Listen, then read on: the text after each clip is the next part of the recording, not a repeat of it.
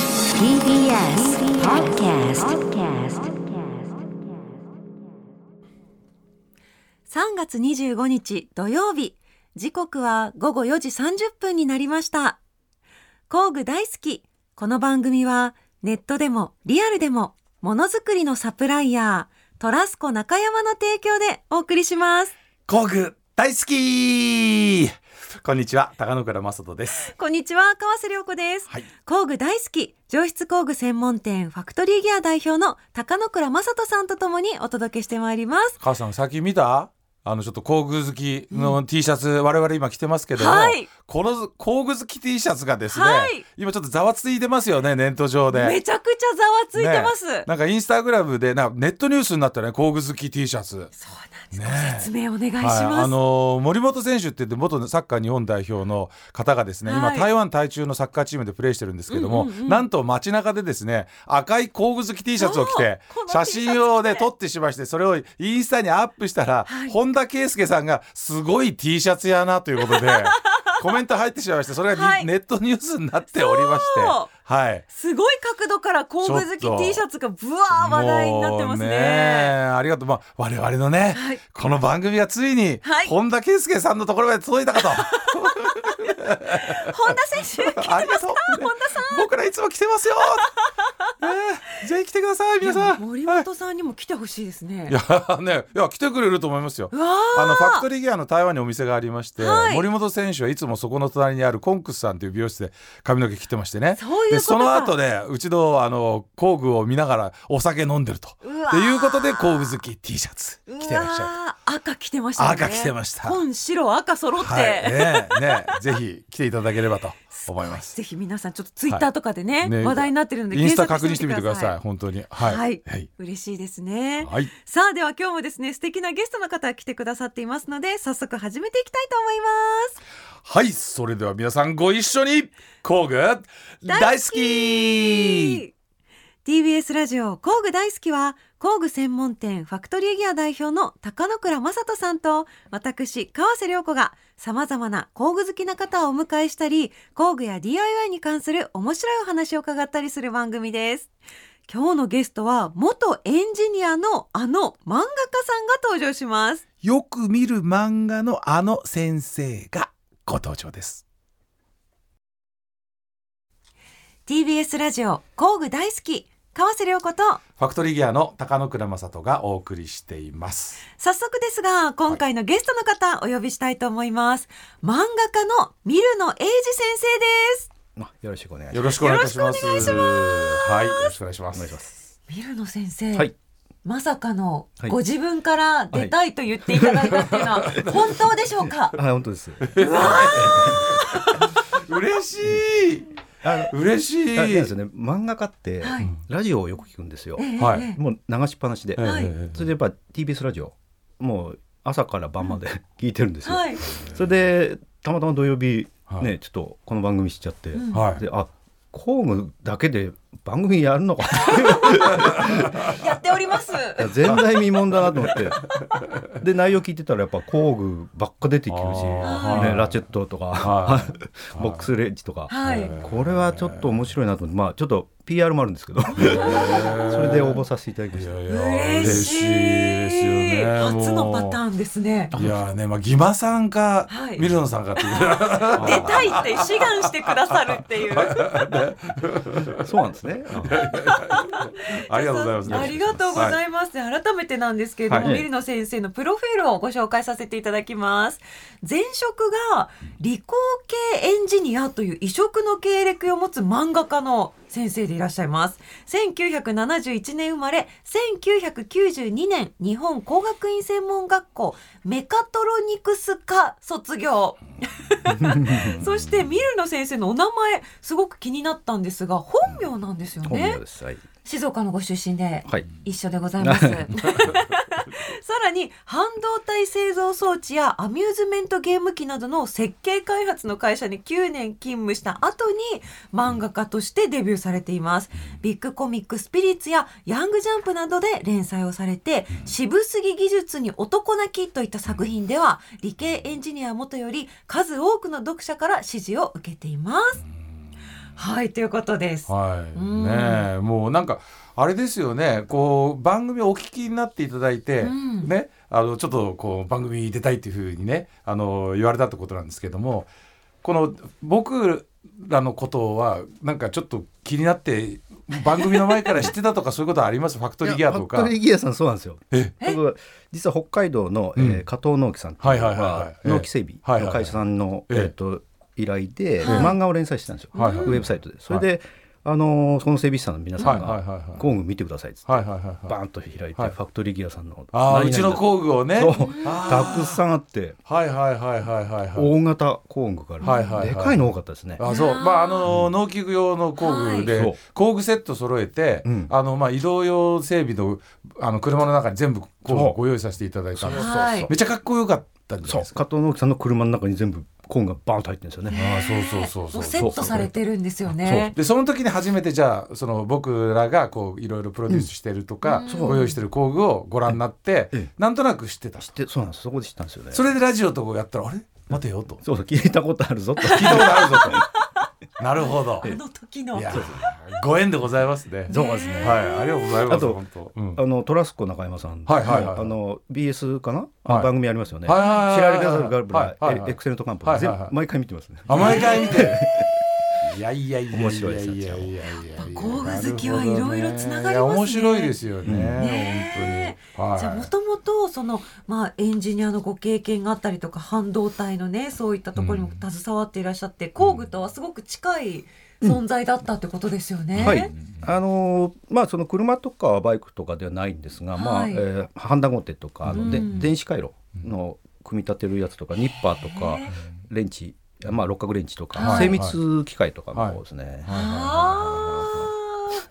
ちょっとだからジャンルは少しいフやァクトリーギアさんとはちょっと違いますけいど。やあのねでもうちオートモーティブとか自動車とかバイクの整備のものっていうふうに思われがちなんですけども、うんまあ、いわゆる弱電系ですよね。うんであのニッパーとかっていうのは、うんうん本当にあの、まあえー日本のニッパーは結構優秀なんですけれども、うんうんさらにそのエレクトリカルなものっていうとやっぱりヨーロッパのニッニッパーとか非常に人気で,、んでそれがあの海外もののニッパーってなかなか手に日本で入りづらいもちろんホームセンターなんかだとほぼ買えないものをうちは扱っているので、あなるほど。あの弱電系のニッパーは売ってたんです電気もよ。強いんですね。まああのまあ、扱いがやっぱりヨーロッパのものとかが多いんで、はいはいはい。リンドストロームとかねあーもう今はなきゃ本当にまあ超精密リッパー、うんうんうんうんあーなんかがもう本当に扱いをしてたんですね。あっちゃっきとかも、あチャキとかももちろんですね。はい。結構あっちゃっきってご存知ですか？まあまあえー存いやあじ上げのま川せ瀬んに聞かないでください。教えてくださいきょ先とんとし生てました今。思いっきり。 いやいやあの今までね、その結構だからあの番組さ、はいい、っぱい聞いてらっしゃったってことで、うんうんちょっとなんか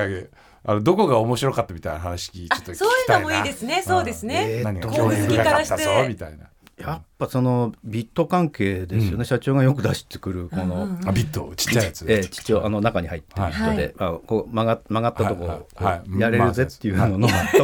長がこうすごい得意げに見るのさラジオだけじゃなくて絶対 YouTube も全部見てますねあこれね。割とね YouTube 側の方が映像が出るんで。あだ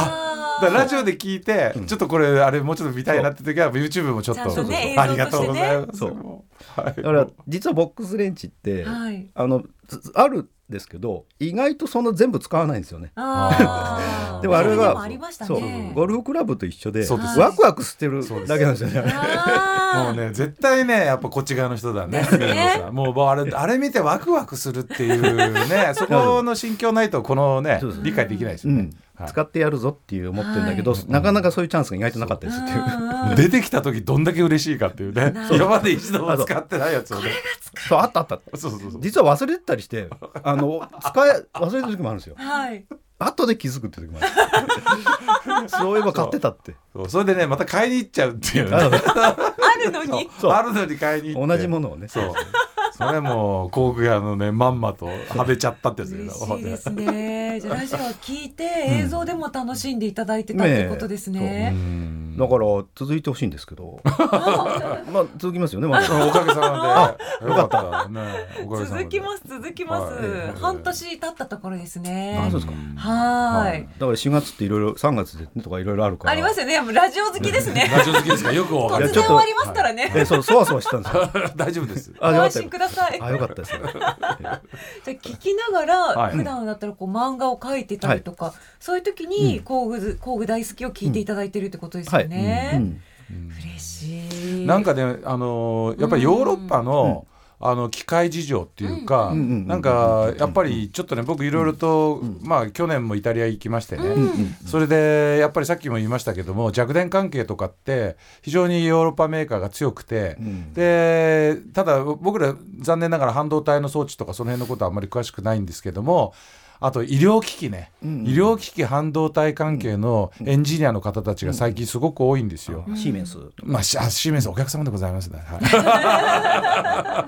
はいはいという方たちがやっぱり工具すごいこう興味あ興味というか必要とされて買っていかれるんですけども、ただ実情のところまでは僕らなかなかね、あの車の整備なんかのところでめちゃめちゃ入っていくんですけど、まあ、そういう医療機器メーカーさんとか、その半導体のせそせあの装置メーカーさんみたいなところっていうのはなんでそれが必要なのかみたいなところまでなかなかこう聞かずに普通にもうちゃんと型番が来てこれくださいみたいなので来ちゃうことが多いので。なんかなぜ皆さんはそのやっぱりヨーロッパの機械メーカーの方たちはヨーロッパの工具を使われるのかっていうのはなんかやっぱりこだわりみたいなのあるんですかね。いや僕が思うにはまあ,、うんあのね、デザイン性もいいんですよねあデザインーなるほどなるほどあなのるほどグリップなるとほかどはいはいはいはい。で日本のメーカーさん最近おしゃれになりましたけど、はい昔は割とシンプルですよね、はいはいはいはいはいでやっぱ最近のまあヨーロッパ系ドイツイタリアのデザイン結構真似てるものが多くて、まあ、へーボッシュさんとかはいはいはいはい。ドリルはいとかもうん日本のドリルは昔そんな大した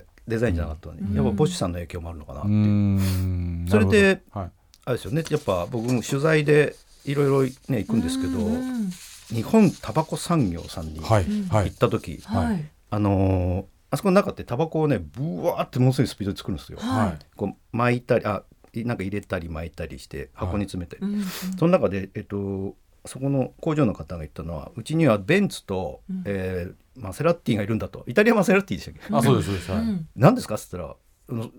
タバコ製造装置がドイツ製の装置とイタリア製のがあるんですよ。へーでんそのドイツ製の装置がものすごいかっこよくてどっしりしてるんですよね。うんで全くぶれないっていうかね揺れてないっていうか、んがっちりしてて、うんであのそっちのマセラッティイタリアの製方の,、うんあの装置が、あのそっちはねデザインがなんだろうこあういスタイリッシュな、はいうんイタリアっぽい感じなんですよ。はいはいはいはい。で、はい工場に置く機械なのに、なんでそんなデザインかっこいいのかってよく分かんなくて、うんうんうんででもそのやっぱ会社的には日本のにもタバコを作る機械ありますけど、うんやっぱヨーロッパの方が老舗だし、うんやっぱかっこいいし信用できると。うんで使うって言ってましたね。なんかねイタリアの、まあ、工具メーカーとかフランスの工具メーカーっていうのはぼ僕お話ししててすごい思うのはデザインの統一性っていうのはすごく言うんですよ。だからやっぱりそこのブランドの工具は一目でそこのブランドのものだってみんなが分かるようなデザインを意識してるっていうんだけなるどほどうんドイツはどっちかっていうともう機能性ですよね。うん機能に特化していくので、うんそのデザインの統一性ももちろん最近はっていうかもうずっとやっぱりヨーロッパのメーカーなんて考えてるけどもイタリアやフランスの企業みたいな、うんなんかもうちょっと暴れるっぽいね、うんあの視点で作られるはいはいものとはちょっと明らかに違うだから、うんあの機能を追求したした結果として生まれるデザインを、そのデザインをししっかり踏襲しましょうみたいのがドイツのものっていうのなでるほどちょっとスタンスが違うっていう感じはしますよね。うんうんなんで日本はそのそういうこまでこだわらないのかってちょはっとい考えたことあるんですけど、はい、まあ多分ねその向こうの人たちって生い立ちあの子供の頃から周りにこう建物、はいあのね、うんむ昔からの建物とうか、んうんまあ、あと宗教的なものとか、うん美術館とかたくさんあるけど、うん今の日本ってそういうのないんですよね。うんだから僕も昭和の人間からすると、うんなんか普通の家で育ってだから、うんやっぱデザインに疎い、うんうんだからなんか作ったとしてもなんか普通になっちゃうんですね、今後でもし設計したとしたら、うんうん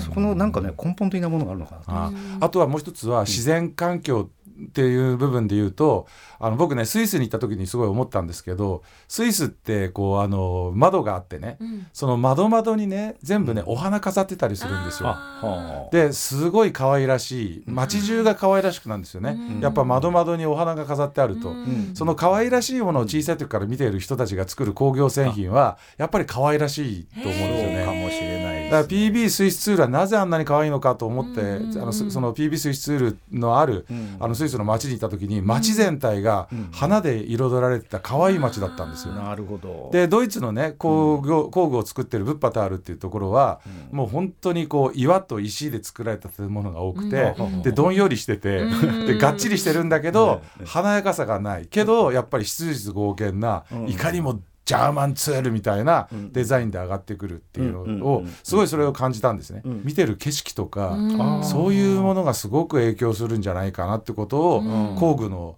メーカーの取材をしてて思いました。うーんなるほどね環境か。んかもしれないですね。僕とかね静岡の山猿なんで山に囲まれて綺麗なとこじゃな いですか、川瀬さん。ねえ、静静岡岡いね。いところですよいやいやいやいやいや、本当に。うんあー勉強になりましいた。やいやいやお花とかねそういうのがやっぱりこう日本ってあんまり花であうんの部屋を飾るとか家を飾るとないでかすねちょっとねないっていうなのんかと非日常ですよね。お花があるっていうのがまだまだ。うんうんうんうんうんうんだからどっちかというと日本の庭っていうのもこうねあの常緑樹っていうのかな、うんずっと緑の確かにあの木が多くて、うんうんだけど例えばオランダなんかに行くとすごいこう四季折々にっていうかうんもともと暖かい時期が少ないっていうのもあるかもしれないけど、うん暖かくなると花がふわーってなるようにあー庭が作られてるみたいなところもうんはいあるような気がしますけどねなんかね。あーだから日本も日本庭園とかね、はいまあ和物とかも強いから、うんうんそういう和物っぽい工具もねいいかなってねあー思います。あえての露骨な ええあるんですよ漆を使った工具箱とか。はあ漆ですか。い、 漆をラチェットのハンドルに使った工具とかかっこいいですねあるんですよええまあ、こんなことやるのはあの本当京都のねあのものづくりにこだわる皆さん方がが工芸品と工具の融合みたいので、はい京都の KTC っていう会社さんがね、あはい作ってらっしゃるんです行きよ。ました、KTC。ああそうです行きましたあるええはいあるんですよ。あるんですよ漆へー漆の日本なラチェらットではのは名門メーカーです気になねりますね。一本50万とかね。あしーますけハどイスペックなあれですね。まあだから工芸品ですよね。うんどっちかっていうとね、まあそういうものもあります。うんはい。えへえうーんいやもはういたっぷりお話聞いてきたんですが、またまた一週目はえゲストのミリノさんうのん工具のお話全然聞けてないあのそうで、だ。あそうだ。来週お伺いしたいと思います。僕もまだ話してない。そうだ。全 然。お互いにまだまだもうね。来週続きますから、はいよろしくお願いしますはということでよろしミリノくお願いします先生来週もよろしくお願いしはいよろますしくお願いしま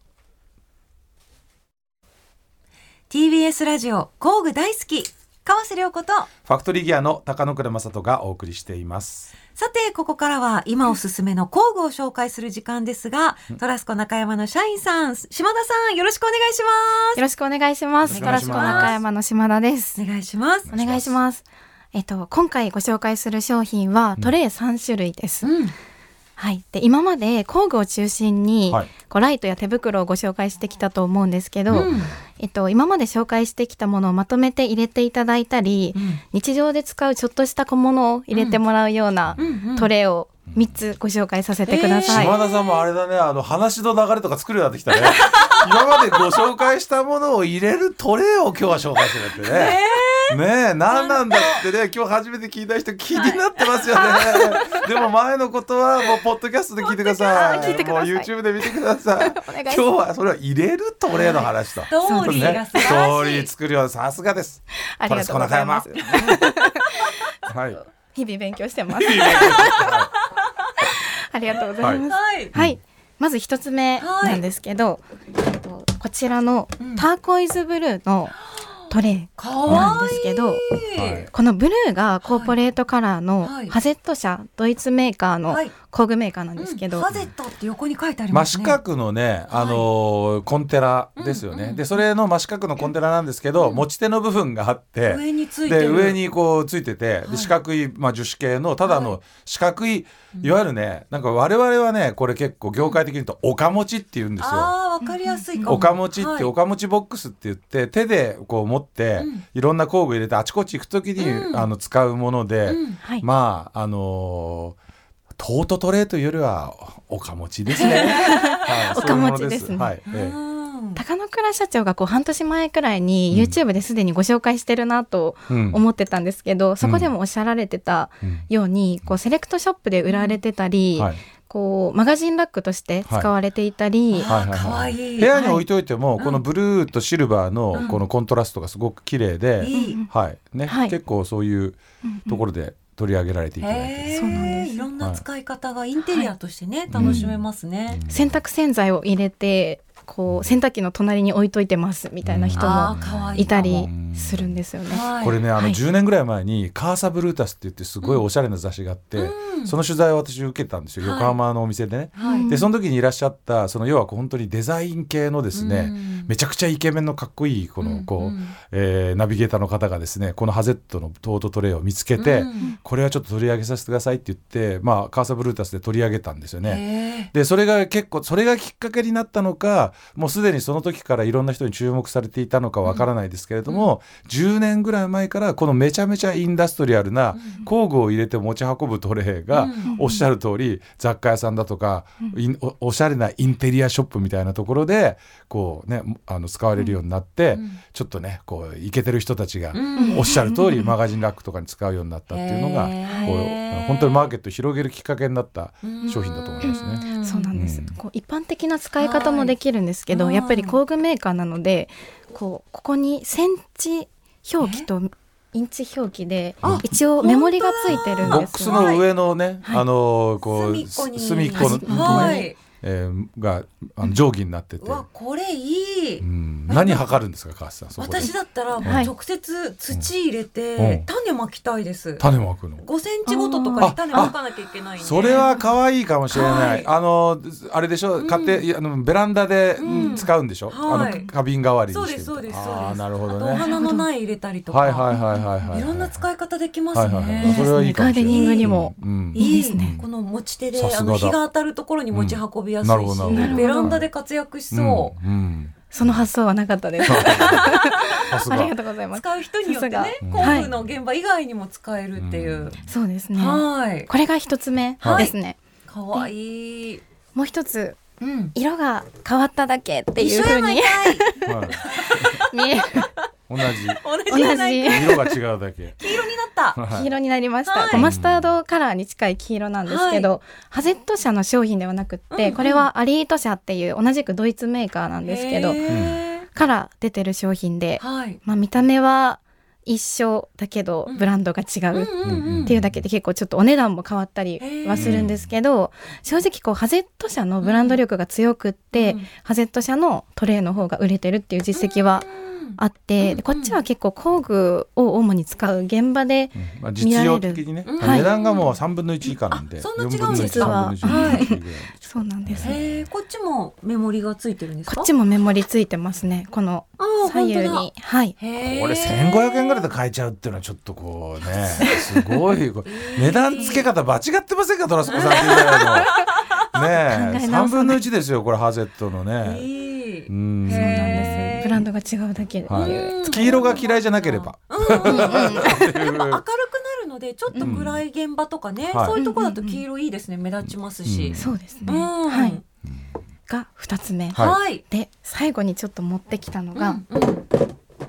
やっぱ海外製品でうんこういう風にどちらも人気の商品なんですけど、うんここからインスパイアを受けて、うん弊社のトラスコでもお、トインレイスをパイアトレイインスパイアトレイを持ってきましあた。それ早く見せてくださいよインスパイアトレイあこちらですちっちゃねコンパクトになった。ちょっと形はまた全然違うかなとはい思うんですけど、あー見た目はどちらかというと無印無印良品さんとかでうんうんうん売ってるような柔らかい印象で、うんへーで色も寿白司でちょっと深めのトレーですよね、うんでど真ん中のところに持ち手がついてるので中に持ち手があるはい感じですね中に持ち手がついてるっていうね、そうなんですちなみに2色あって、おうはいはいはいどっちもこうグ柔レーと白らかめのダークグレーへでえへー少し柔らかいんだ少し柔らかいへえですよね通常こうポリプロピレンって硬くてちょっと割れやすいようなものを使ってるんですけど、うんこっちがポチポリエチレンでうん柔らかくて割れづらいっていう、銭湯に持ってきたいねそうですか石鹸入れて確かにシャンプー入れ洗てえるねしたわし入れてねえたわしっていうかさ体ボデボディィブーラタシオルブラシボディ入れタオてルで持ってくとなんかこいいう持ち手がど真ん中についてるからねえトレーの真ん中に持ち手がついてるのよだってなんでトレーの真ん中に持ち手つけたかねこれねここれん実は蓋も別売りに、そ蓋こが気になってまなってしましたた重なると最高だなと思ってそうなんです、へーこれをうんここにこう重ねて、うんで実は、はいうん、とサイズがちょうどいいうんサイズになってまして、うん50リットルのコンテナに、ああコンテナにいっぱい入るのあーなるほど並べられるん折りだたたみコンテナに6個入るわけですねはい6個しっかりは入るようなサイズになっていまあす。はいいいはい、まあちょっとね小さい樹脂の、うんまああの弁当箱ですよ樹脂系の弁当箱、うんうんうんでちょっと大きいまあ、うん柔道部のねあの重量級の子が食べる弁当箱のでかいやつみたいな のの真ん中に取っ手がついてるみたいないけるでしょいけるこれ絶対弁当箱だよねご飯これとね柔道部のねかなりいけるねね180キロぐらいのこのランチボックスみたいなおイメかなージりでは大きい。ね、はいそ。のぐらいの感じでいしょやうね。ーそうですね女性だったらお化粧品入れたりとか、ああああああ私あのガーデニングツール入れたいなと思いました手袋とか、うんうんちょこちょこ細かいものいっぱい出るのでだから蓋がつくつけられて、今のオリコンの中に入るから、うんそれこそ今ねブームのアウトドア、うんうんうんうんキャンプ、あのーバーベキューグッズみたいなのをまとめて入れとくにはすごく衛生的だし、うん確かあにのー扱いがしやすいんじゃないかなって感じしますよね。あーいいそうですねうん真ん中の持ち手が仕切りみたいにもなるってことですよね、はい。仕切りみたいにも素晴らしいうんなるのと、一応ここが蓋に干渉するので、はい上に重たいものを入れて乗っけてあ積み上げていっても、そうかそうか耐荷蓋が下重にビュンっていかないでちょうど持ち手のところで押さえてくれるからってことね。はいはいはいあはーい。しっかり耐えられるような設計にもなってうんます。うんなるほでど。、さらにいいですか？うんまだあるのちょっとはい。試しにこの入れるものを持ってきたんですけど、おーはいこうさっきのアリートとハゼット社の製品は、はい角がこう直角になってるんですけうんうど、んうんうんトラスコ製品が丸くなってるので、はいスプレー入れて持ち歩く時なんかもこううんぴったり入れて持ち歩けるようになって、はいたりしますねはいで、うんと、さっきの2つは中がしっかり仕切られてたんですけど、うん周りが空いてるので、うんこうちょっとしたこっちにこう寝坊者のライトも持ってきたんですけど、うん先日ご紹介した、うんこういうちょっとした商品を立って横にもう入れたいな時るとほかどなるほどちょっと向きをもはい入れてもらったり。あー本当に今まで紹介したものが全部ここに入るんですね。 そうですね。素晴らしい。つなげてきたね。つつななぎげのてき島たよ屋です。。ちょっと成長しました。 ちょっとね、まあでもちょっとあの樹脂ボックスで、こはれい知ってらっしゃる方は非常によくわかりやすいと思うんですけれども、うんうんあの、なかなかね、えーラジオ聞いてるだけだとわかりづらいかもしれませんが、ちょっと、まあ YouTube 見ていただくとですね、形状も確認できるんじゃないかなと思いますので、気になる方は、この番組の後に、えーちょっとしたら YouTube もアップされると思いますんで、それ見ていただいた方が、よりイメージはしやすいんじゃないかなと思います。どういうものをどういう感じで入れられるのか。そうですね。えーこれはちょっと、えー扱い機能性、はいえーあるんじゃないかなっていうふうに僕は今感じました。ううんんありがとうございます。日常使いにもすごはいいいろんなところで使えそうう。キッチンとかでも。はいあ、いいそでうですすね。ね。はい。うん。あありがとうございます。ありがとうございます。こういうのもあるんですね。こういうのもあるんですよ。ねはい、なんかやっぱ工具屋さんって日常からちょっと離れてるかなと思いきやうんうんうんうん行ってみるとこうやって日常に使えるものもいっぱいあったりとかいやだから本当にねあの産業用のものってのは、うんあの頑丈に作られてるし、うん毎日使うっていうことを想定してあの機能をすごい考えられてるのでそ,、うんれをあの家の中の、えーで使ってみるっていうのは結構使い勝手がいいものすごいあるんですよ。はいだからね、あの工場で使ってるいやあの職場で使ってるお父さん奥さんに教えてあげてくださいこれ。で役に立つものいっぱいあるのにいやそう思います職場からね、あのいいなと思うものはご自宅でも使ってみるトラスコ商品っていうのはたくさんあの現場にいっぱいありますから、うんうんうんうんね、ちょっと頭使うと、ねうん奥さんからこうリスペクトしてもらえるんじゃないかとありがとうご思いざいまますよ。はいえ一え緒に使っていうのは最高ですそうそようね。そうそうそうそうそう、んね PR がバッチリですね。ありがとう私が話すよりお褒めの言葉ありがとうございますありがとうございます。島さん改めて今日ご紹介した三種類教えてください。はい。ハゼット社トートトレイ、アリート社ポータブルツールトレイ、うんトラスコの柔らかトートトレイ2色展開でホワイトとダークグレーがございます。はい、はいこちらをご紹介しました。はいということで島田さんありがとうございました。ありがとうございましたありがとうございましまたた。次回も楽しみにしています。はい、お願いします。さあ高野倉さん、はい今日のゲスト漫画家のミルノエイジ先生いかがでしたかい。や本当ねあのなかなか弱点関係のお話って今までしなかったんですけれども、まあエンジニアの方のお話非常に面白かったですねへ。ーはい。やっぱりあれですね、うん工具好きな方ははい説明してる時こうニヤッとしてくださって、うんそうあの表情がいいですねいや母さんの表情も良かっ たですよ。どんな表情してました か大丈夫ですかね大丈夫で すよ。はい。来週工具についてもっと水野先生が熱く語ってくださいますのねはい楽しみですねはい皆さんも楽しみにしていてください、はい次回もどうぞよろしくお願いいよろたししくおます願いします。工具大好きここまでのお相手は川瀬良子とファクトリーギアの高野倉正人でした。また次回工具が今よりももっと好きになっているあなたとお会いしましょう。さようなら。工具大好きこの番組はネットでもリアルでもものづくりのサプライヤートラスコ中山の提供でお送りしました